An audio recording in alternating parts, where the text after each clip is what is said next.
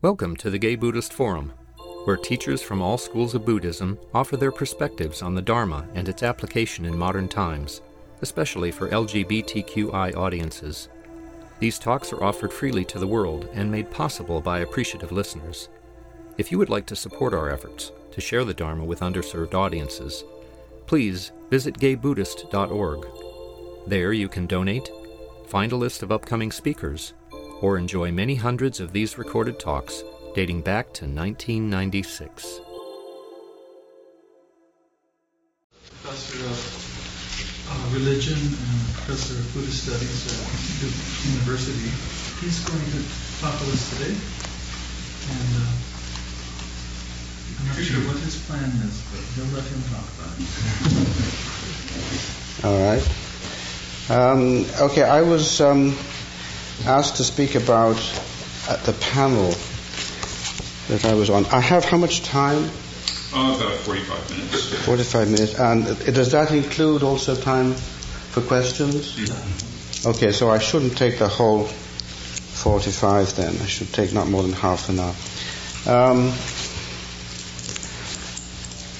as uh, uh, David said in his introduction, I'm um, professor of religion at Duke University. Some people already know me quite well. Um, uh, I feel that I live in San Francisco, but my stuff is back east. Uh, within a few years, I'm hoping to remedy that and uh, get an early retirement from Duke, and then uh, move out here.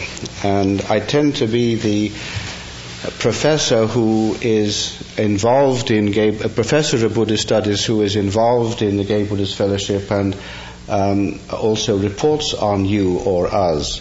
So uh, uh, a couple of articles are um, uh, in press and in uh, production to make uh, Gay Buddhist Fellowship famous around the world. and then, of course, if you read about that, uh, you'll know what you're doing because you need you need professors to in, interpret you. Uh, it was also I, will, I also brought up the idea at one time. I think, I think I might not have been the person who started it.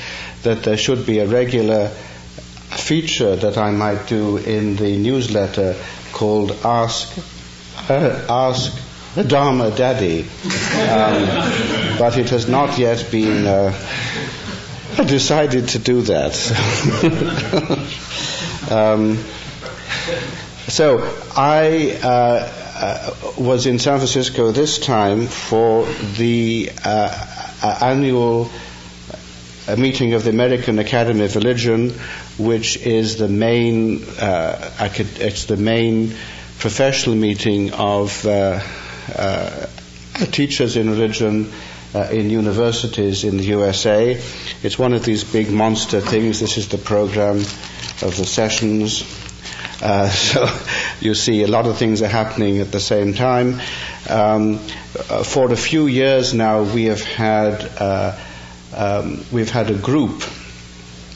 Uh, uh, there's a roundtable consultation group and section. I won't go into all those differences, but uh, the group is called Gay Men's Issues in Religion uh, Group, and um, we have been able to get uh, two sessions on the uh, program for the last uh, few years. We don't always meet, of course, in uh, San Francisco, so you can't go to it every year. Um, it meets. It meets at the. It's been meeting on the weekend before Thanksgiving for a long time, um, but it meets in different uh, cities. And we're going for the first time that I know next year to Orlando. Um, so uh, I don't know uh, what we'll do with uh, Disney. And, uh, yes. Yes, I, um, I, I, have to tell this little little vignette. I was in the city for the Gay Pride Day last year, and um, uh, on the day before Gay Pride Day, for some reason, uh, the lesbians want to have their own procession, and I saw a bit of that going down Market Street, and on the side, on the curb, uh, were three or four women um, who were wearing uh, Mickey Mouse hats, the, the, the, the with the, the ears, and they were holding a sign saying, Baptists repent. so, um, what I what I what I was uh, what it was suggested I would do by by Lee was to give a summary of of the um, uh, of the papers that we had at uh, the panel, and then we'll open it up for uh, questions, and then I believe uh, some people might go to lunch afterwards, and I would be uh, available to uh, talk more. Um, I'm leaving tomorrow morning, so if you want to ask me a question, this is this is the time. Um, there were uh, supposed to be five papers, but only four were given. Uh, one of the presenters was uh, sick. Um, the first was by uh, Leonard or Lenny uh, uh, Zwilling, who um, is, I would say, he's the leading uh, scholar in interpreting uh, the Pali and early Sanskrit texts in regard to homosexuality in both the Hindu and the and, and the Buddhist uh, tradition. Um, and th- then I had uh, my paper, which I, will spend the most time on on that, uh, summarizing that, and then by Michael Sweet who I believe he gave the talk last time, last Sunday. Yes, so he, he gave the talk here last time. So if you were here last time, you heard his talk. So I won't need to go into um, much about that. Uh, uh, Michael Sweet has been doing very similar things uh, to Lenny, and they have uh, been partners for well forever. I don't know how long, but anyhow. They go together, so uh, you don't. Ex- it isn't, it isn't surprising to see them on the same panel, and then uh, uh, a paper by by Jose Cabezon, um, whom many of you may have known from uh, the response to the Dalai Lama. Uh, he was a um, a monk of the Tibetan tradition for some time.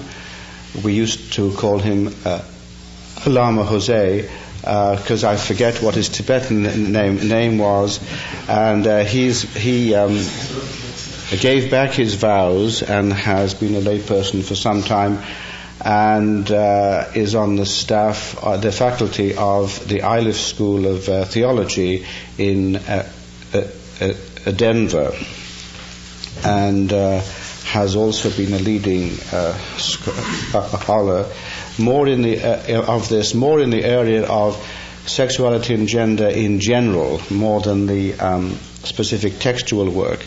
Though actually he is doing some textual work. Um, I didn't have time to ask him about this because things went through rather quickly. But um, as many of you know, when the Dalai Lama was here, uh, he was asked uh, what did he mean when he said it was against the Buddhist tradition to have sex um, uh, between two partners of the two persons of the same sex, or to use uh, the hand or mouth or anus, which pretty well gets rid of uh, most people. Um, but uh, he's he he said there was a text, and he didn't quite know where the text is. Um, according to Jose, it is something from uh, the Lamrim Chenmo of uh, Ajay Tsongkhapa, in which he quotes uh. And Jose is trying to find precisely where that is.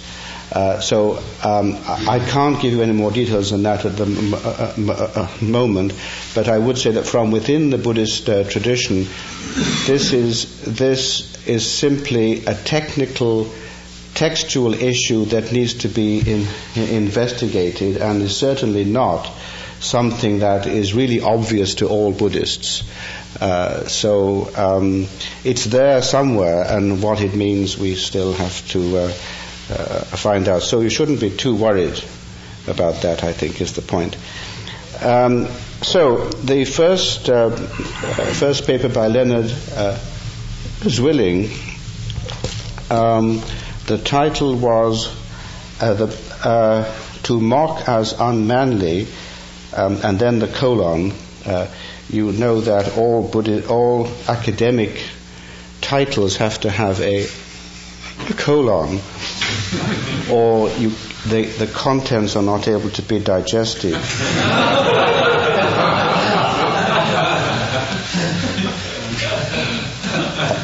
uh, the, the a Pali verb opandito and its senses um, if, if you're a, a, professional in this field, you would re- immediately know what the problem is. Without being a professional, uh, it would not be clear what the problem is. Um, the verb opandito, which also uh, uh, forms um, uh, a Pali and Sanskrit word, pandaka, is important in the dis- discussion of homosexuality uh, and Buddhism. Oh, I suppose it was cl- cl- clear, maybe it wasn't clear, that the entire panel was called uh, was called uh, Buddhism from gay perspectives. So that's why I'm summarizing all the papers. Um, in the uh, lists of sexual things that you shouldn't do, which are much more in the forefront of the Buddhist tradition than this rather ob- obscure reference uh, from Ashvaghosha, which the, the, Dalai Lama referred to. Um, it is um, uh, uh, it is frequently said that one should not have sex with a Pandaka. Uh, this is in the context, of course, of not having sex in the presence of the guru or the picture of the guru or more than six times a night and uh, in the daylight uh, or in the open air. I mean, they're not, it, it's, it's unclear to me why there are these things in the lists, but they are very common. Um, but, so who's a Pandaka? Um, and then also, it appears that if one is, is identified as being one of these entities, one is not supposed to become uh, a monk. It's apparently a male thing, so it doesn't, doesn't refer to women uh, becoming uh, nuns. Attempts to translate this have normally uh, translated it as either a eunuch uh, or a homosexual, and that's why we think, well, what is it going on here? Um, he did, uh, uh, so Lenny did some, um, prelim- he's, he's, he has uh, published on this already in um, the book edited uh, by Jose Cabezon called uh, uh, Buddhism, Sexuality and Gender, which was published by SUNY Press some years ago, and that is, I think, still a primary source for uh, looking into this topic, uh, there are three essays, I think, on Buddhism and homosexuality in that. Um, and in this, in that, in that article, he tried to figure out what Pandaka meant from its context, um, and it seemed to mean someone with a, some, obviously a male with some kind of sexual dysfunction or another, um, n- uh, somehow not entirely a man, um, and uh, not especially a homosexual, but someone who, who had, who could only have an orgasm um, under certain special circumstances, such as he had to watch others d- doing it, or it had to be in a certain position or something. Um, and uh, generally, the context seemed to be somebody who was uh, not uh, really, uh, as we'd say, macho today, and he found that it also could be applied by extension to women. And he suggested that a translation to English would be uh, someone who has no balls. Uh, which you can say even of a uh, even of a woman, you can say she doesn't have the balls to do that, um, and and so uh, the um, uh, the, the suggestion was it was kind of an attitude more than anything else. Um, all of this should make us very cautious, you see, about trying to say that the Buddhist tradition is for or against anything like a gay lifestyle like we know today. The, the uh, uh, uh, su- uh, suggestion, I would say, is that it has nothing really to say about that, and we're trying to um, look at it as something something new, trying to look between the lines. So in this paper.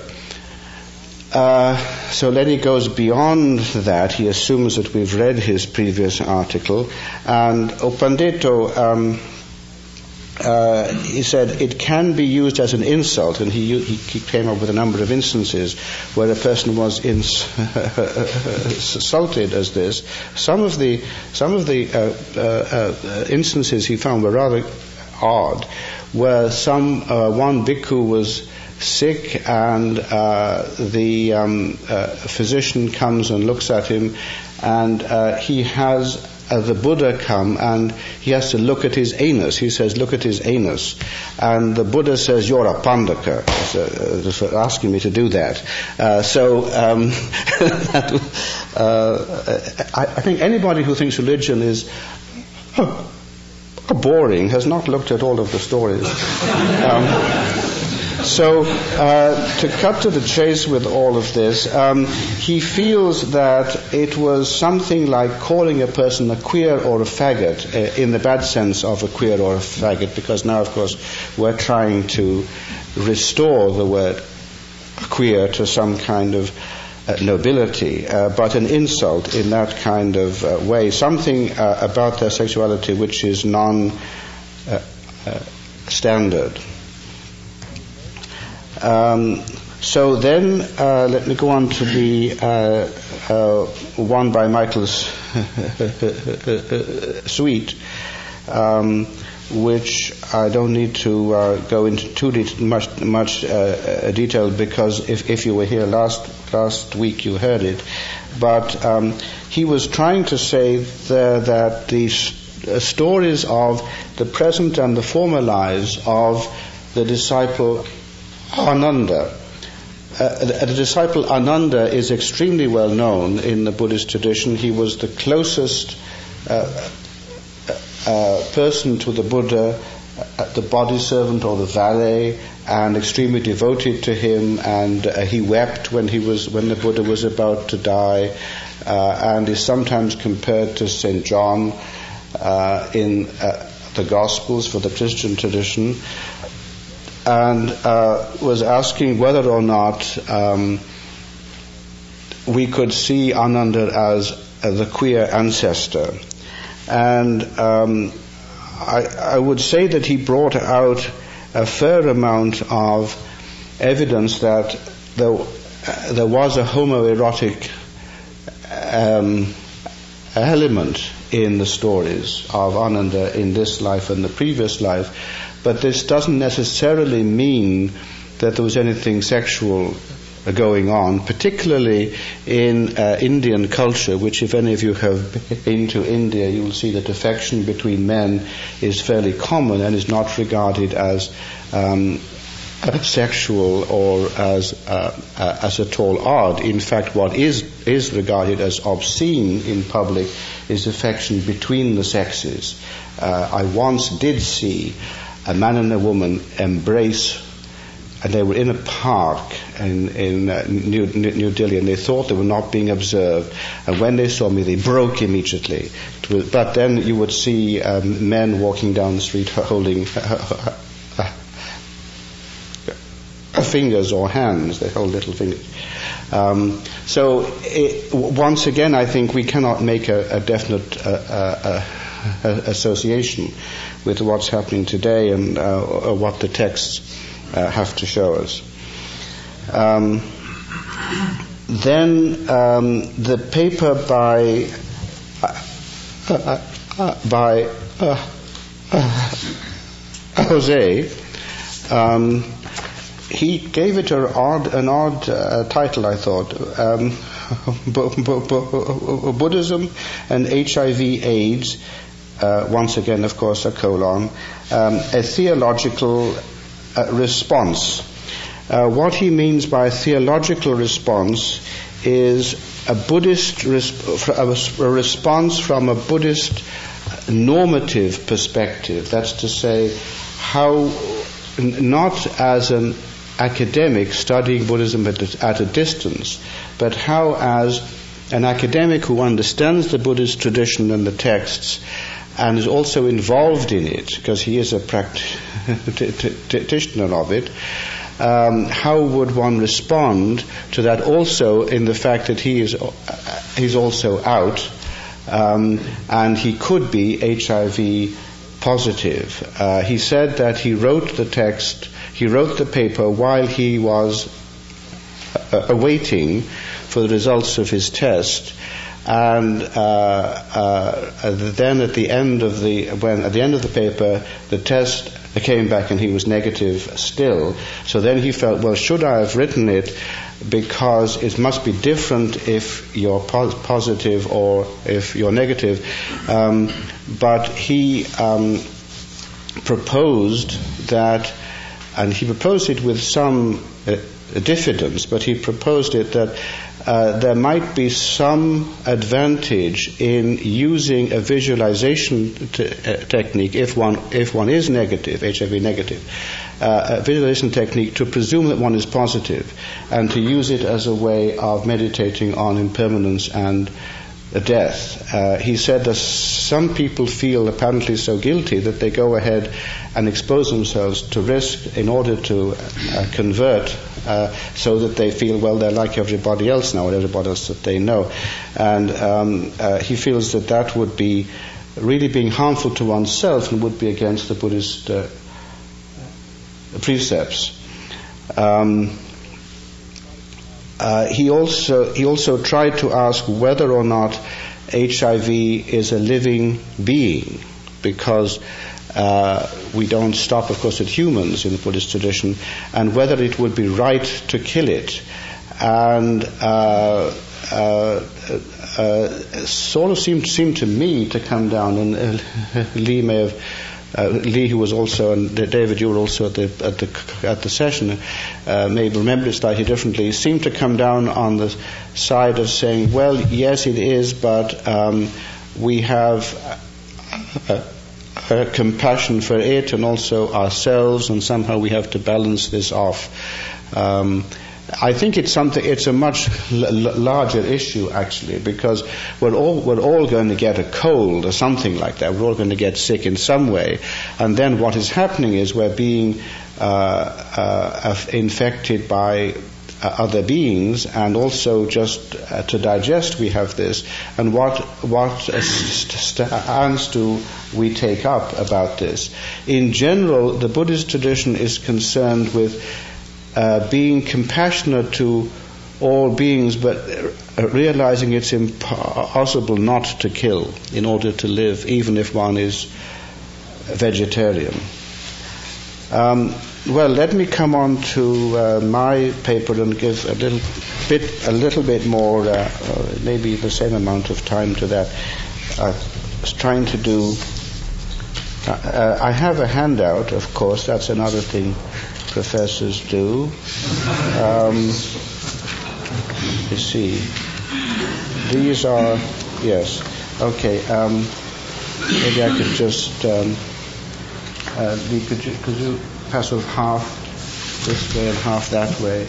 Um, this is the outline which I used. If you were at the conference, it's the same one. Um, and speaking from an outline means I don't have to go into great detail because you can get. I will also leave with you with the uh, uh, uh the uh, uh, whoever's in charge here, we never like to say that anyone is in charge of GBF, but whoever would pr- would prefer to say they were in charge, I will leave a, a, a copy of the entire paper. It is a conference draft, so uh, please don't qu- quote it as uh, official yet. Uh, we m- may possibly um, we may possibly uh, put them together with some other texts um, to make a book out of them. So I was here uh, over the summer um, doing some basic field work of Buddhist responses to HIV in the Bay Area, and in fact, I almost uh, decided at one point to uh, retitle my uh, paper, which doesn't have a colon, you see, um, as Buddhist response to HIV in the San Francisco Bay Area, uh, because that's where the field work is. But then, actually, the intent of the paper is to be broader than that and to put what is happening in a detailed way in the Bay Area, as long as, as much as I've been able to find out about it, in the broader context of Buddhist responses to disease in general and HIV in particular. Um, so um, I, I start by um, uh, rem- reminding us, if you're a practitioner of the Buddhist tradition, this will not, you will not need any reminder about this, uh, that it is not, an, it is not un-Buddhist uh, to be re- uh, concerned with one's health. Uh, one shouldn't be simply concerned with, the, with one's spiritual aspect and neglect one's health. Um, it is true that the gift of the Dharma, the gift of the teaching, is the best of the teachings, but then if one is in extreme physical or mental suffering of some, uh, uh, some sort, the gift of the Dharma is really irrelevant. Uh, the first order of business is to uh, uh, get uh, as, act as much as one c- c- is able to make a person physically are healthy and have enough food and shelter and so forth, so that they have the leisure to think about the root cause of all the suffering. Um, so uh, those are called the, the, the gift of the Dharma is called the Lokuttara or trans worldly, literally, I call it extra samsaric gift. And uh, uh, one's health is uh, the this worldly or the laukika or intrasamsaric a gift. And this would be the way that one would approach health and um, HIV particularly.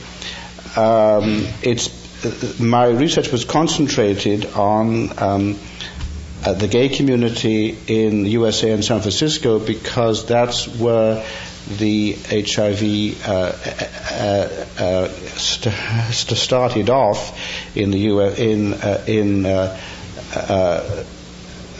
in the USA, in the West, I, I, I, suppose, and of course was because of that concluded at first to be a gay disease, which of course we know now is nonsense.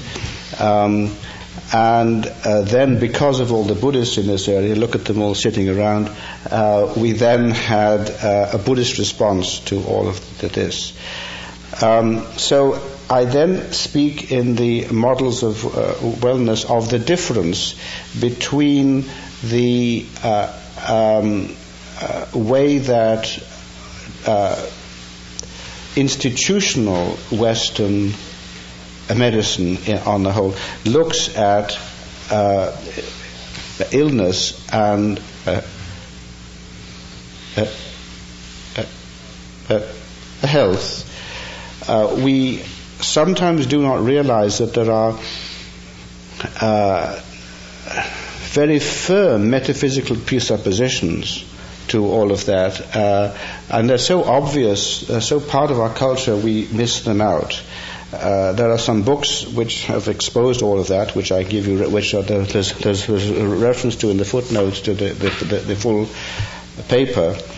Um, but in essence, it's the Cartesian split between the uh, subject and the object, uh, so that uh, uh, you go into the doctor as the patient, uh, the passive one, if you understand me, um, the one that uh, is to have things to be done to, and you are diseased, so the focus is on the disease and on the technique to try to fix you. Um, this works with certain uh, things uh, such as a broken leg or a hernia or something, the, this is a very effective way. With other uh, things which are more of a syndrome, uh, like addiction or HIV, uh, it is not as effective because the whole person and the situation must be taken into account. The West is not um, uh, unaware of this and has now, because of problems in the Cartesian uh, um, approach, has uh, developed something called mind body medicine. It was started off in Harvard, and we now have something going at uh, Duke in this. And in the paper, I have an interview with Larry Burke, who is a specialist in uh, a mind body medicine program at uh, Duke. And then um, this this sees the mind body medicine technique sees the person in their bio psycho spiritual uh, context. The hospice movement is um, a part of the same kind of thing, though not directly linked with uh, uh, the mind body medicine movement, but they uh, they resonate with each other. And the um, what I got from my interviews with hospice uh, caretakers was particularly that they said we don't give treatment, but we give comfort care and we uh, see death not as a failure, but as a part of life. Since, um, uh, as you know, Jim Morrison said, we all, uh, no one gets out of here alive, and although uh, Mr. Mojo Rising tried to come back. He apparently hasn't made it yet. So, uh, so we all have to face up to it at some time or another. Uh, the difference, of course, with something like HIV is that often we have to face up to it at an earlier age than we would. When you, when you get to be my age, you begin thinking, hmm, perhaps it won't be too long. So, uh, uh, then, uh, so the approaches of uh, from the Buddhist tradition are very similar to that of the mind-body medicine uh, approach, but it is also more ancient. Um, it's part of the four requisites. The uh, uh, monk or nun is uh, said to be supplied by the layperson with the four requisites, the four things that we need to function within this samsaric existence, which are uh, food, clothing, shelter, and medicine food, clothing, shelter, and medicine. So medicine is right in there, uh, in the earliest tradition that we know of. um, my undergraduate uh, students at Duke University are somewhat puzzled that sex is not one of the requisites, but I say it is uh, possible um, to live without it. and they make a note of that. Um, then there is the uh, theory or law of or teaching of the fruiting of karma, and some months or so back, a year or so back, I, I did a short article on karma uh, for the GBF newsletter. Uh, it was uh, it was only a certain amount of space, so I had to contract it. Uh, but what I was trying to say was the popular notion that karma is fate, that it's just one of those things we have to put, oh, it's my karma, what can I do, is actually a, a serious misunderstanding of the Buddhist teaching.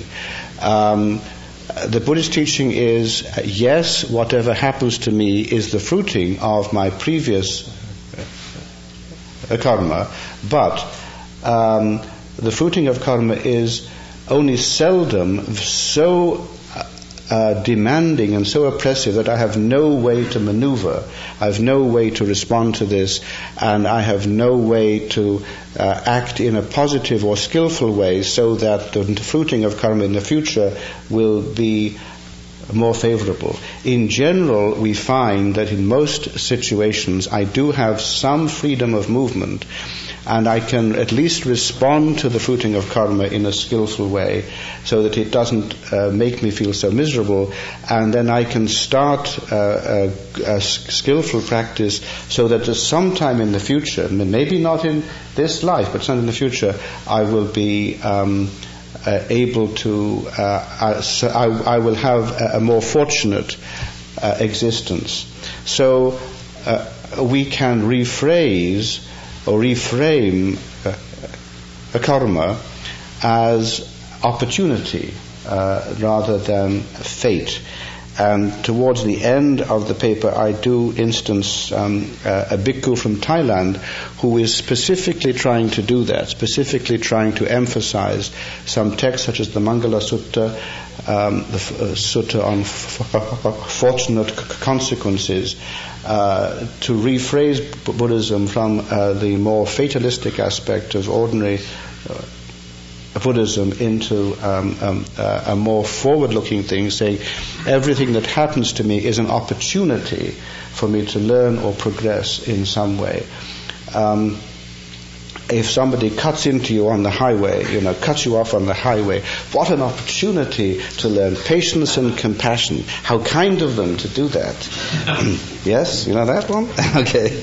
Um, so, also, apart from, well, within the Buddhist tradition, then, uh, some, some kind of, of medical practice is normal. Um, and in general, in, uh, they would use, uh, the bhikkhus uh, would use some kind of what we tend to call folk medicine. Uh, acupuncture or herbal remedies or something. In the Tibetan tradition, uh, however, uh, a very sophisticated synthesis of folk medicine, Tibetan folk medicine, Chinese folk medicine, uh, the Ayurvedic medicine from the Hindu tradition, and also an approach from the Buddhist tradition have been blended together, um, and uh, uh, uh one can go to a Tibetan f- physician uh, with some certainty that you're not getting just a quack, that you're getting something r- rather sophisticated. Um, and there is a Dr. Dicky Nyerongsha, who uh, she has a practice in Denver and also San Francisco, um, uh, who has been uh, treating HIV uh, uh, patients and has had remarkable success with at least one a person in which um, a lymphoma of the rather aggressive a type um, actually disappeared. So that got the Western doctor very excited. Um, I don't want to. Uh, you can see something about uh, the the uh, the uh, main ideas of it here. I don't want to go on much longer because I want to finish off and leave some time for questions. Um, as for the field work, quite a lot of that you will all know something about that. So um, uh, Steve Peskind is not here this morning. I didn't exactly. I didn't, in fact, let him know I'd be talking here. I think I tried to get around to, but somehow didn't. Um, he, of course, uh, started the Buddhist AIDS pro- project when he was down in Los Angeles and brought it here to San Francisco. And it, it, it remains, as far as I can see, the major resource um, uh, network for the area. There is also the Buddhist AIDS network, which is in New York, at least it's on the website there, uh, Pat O'Hara um, is a, Zen priest or priestess uh, in New York, and um, is uh, also heavily involved in the AIDS uh, work. I had heard her name, and then I came across her in an information tent at the Quilt in Washington D.C. last last year, and we got to know each other a little bit more from that, and we'll be knowing uh, we're getting to know each other a little bit more, I think, uh, because we're working together on. Uh, the AIDS National Interfaith Network is putting together a, a, a, big conference on AIDS and religion in the USA at the Carter Center in Atlanta next November, and I'm somehow involved in that with her. Um, so then also hospices, I uh, found out first that it, one has to understand first about the visiting nurses in hospice of San Francisco, which started off before there was anything like AIDS recognized, and I did actually, I managed to interview uh, a nurse who was all the way over uh, in Highland Hospital in Oakland, and I got to that by public transport, and I think I deserve some kind of acclamation for that. Um, AC Transit. Um, and uh, then it, even there, it seems, it seems that there was some spiritual aspect, and there was there was a, a Buddhist input. Certainly, uh, the nurse I talked to at Highlands um, uh, was a practitioner of Buddhism, and, and uh, she she wore the wrist rosary, which is the giveaway. See, and she said she was also. Um, then um, the three hospices that I looked at and I interviewed in San Francisco, and uh, the um, uh, in more the, the, the, the, interviews, of course, are in more detail in the paper. Uh, Zen Hospice.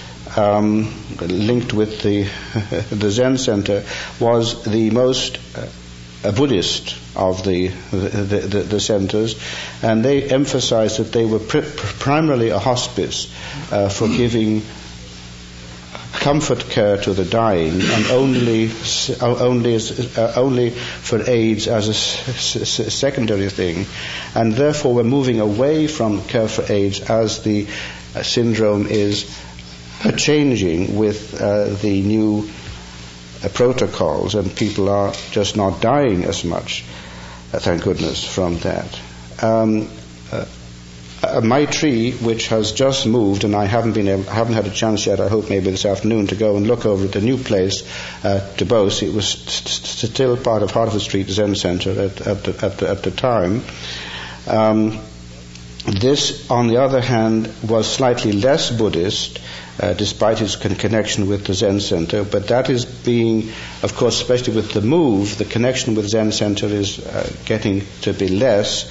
Uh, but there is still some kind of emphasis on me- meditation and the sp- spiritual life for those who uh, would like it. And they are principally, they said, uh, for AIDS, and only then they aren't a hospice as much as they used to be. In fact, they did change their name, so it doesn't say hospice anymore. It's got uh, uh, I forget exactly the whole title of it, but they, have changed the name a bit, so it's uh, for long-term or intermittent care for people who might have uh, some kind of uh, uh, opportunistic infection, and then they go back then they get or, or, or healthy again and they go back into their home. Uh, then, as a control, I went to the coming home hospice thinking this would be very different because it's not Buddhist at all. In fact, the nurses there, the couple I talked to, tended to be Catholic or something like that Christian in some sense, but it was still very much the same feeling that there was a spiritual and a holistic approach. Um, then I came across two meditation groups in the city. Uh, um, many of you will know George Gajewski. I asked if he was going to come to um, this talk this morning, and he said no. Uh, uh he's going to the session in Green Gulch. Uh, but he has been uh, operating an HIV positive uh, uh, sort of zazen. He says it's a secular session at Hartford Street Zen Center, which is um, made a bit more relaxed in uh, both doctrine and physical things so that it would uh, be more pro- appropriate to persons who have some problem sitting for a long time or getting up in the early morning. And then I've been a couple of times to the Friday evening uh, sessions of the Living Peace Meditation community uh, run by Karen Van Dyne, and she says that she uh, is vaguely linked with Thich Nhat Hanh, but she has a kind of natural Buddhism, which she says simply arises when you get people together in a kind of occurring kind of way as a as, as a sangha. Then what she calls Buddhist compassion naturally arises from that. Um, the part at the end on the situation in Asia, I don't think I need to go into. And then on the other on other side, you get a list of some of the uh, resources. Um, I've gone almost to the end of my time, but um, I'll be happy to answer any questions.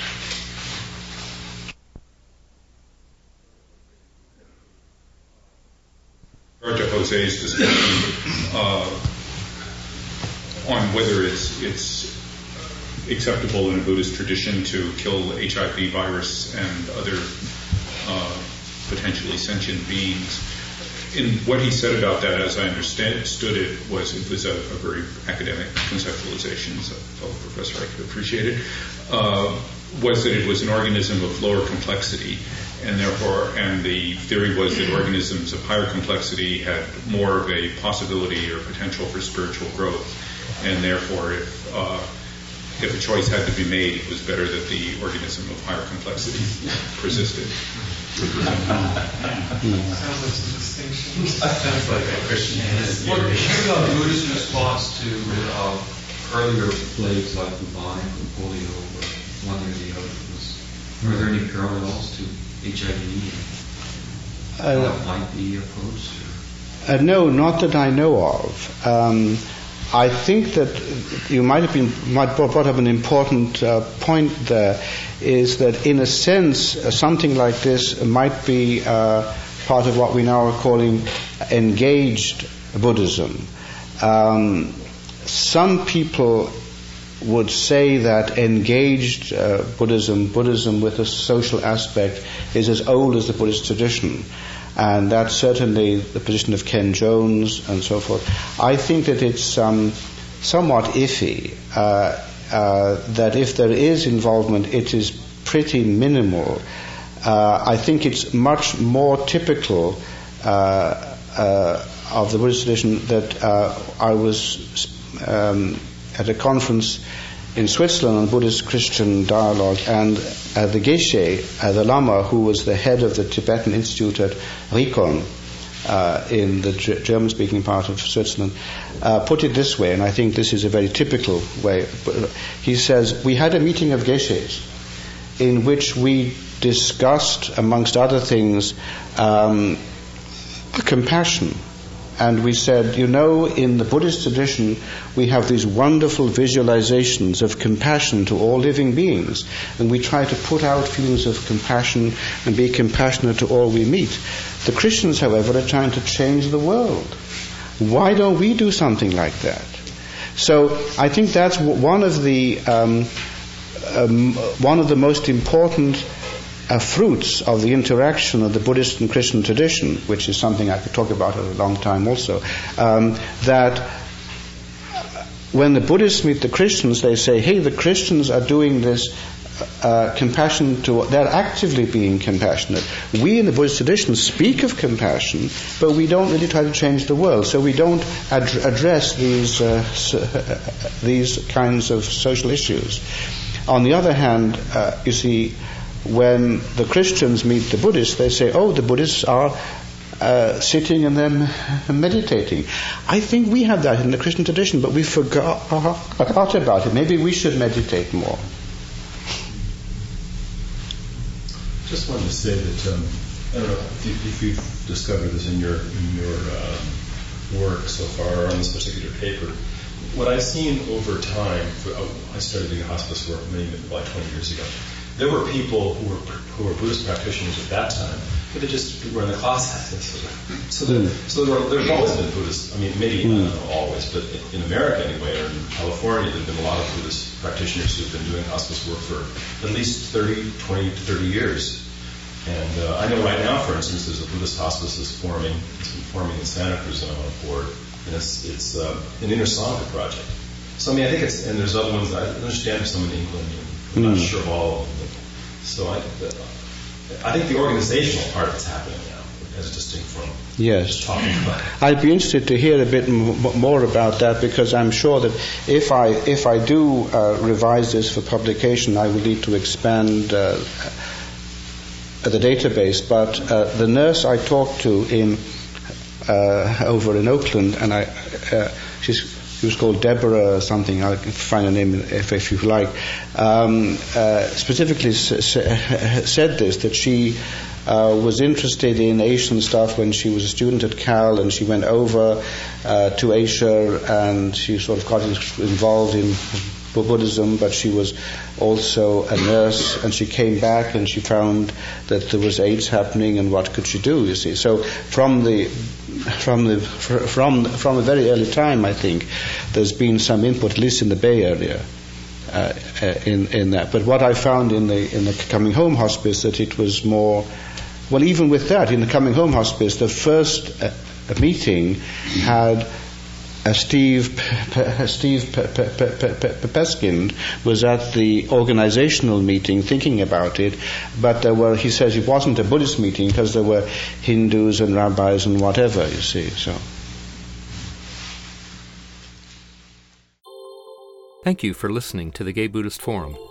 If you would like to hear several new talks per month and be notified of upcoming speakers so you can participate live, please subscribe to this podcast like us on Facebook, and join our mailing list by visiting gaybuddhist.org.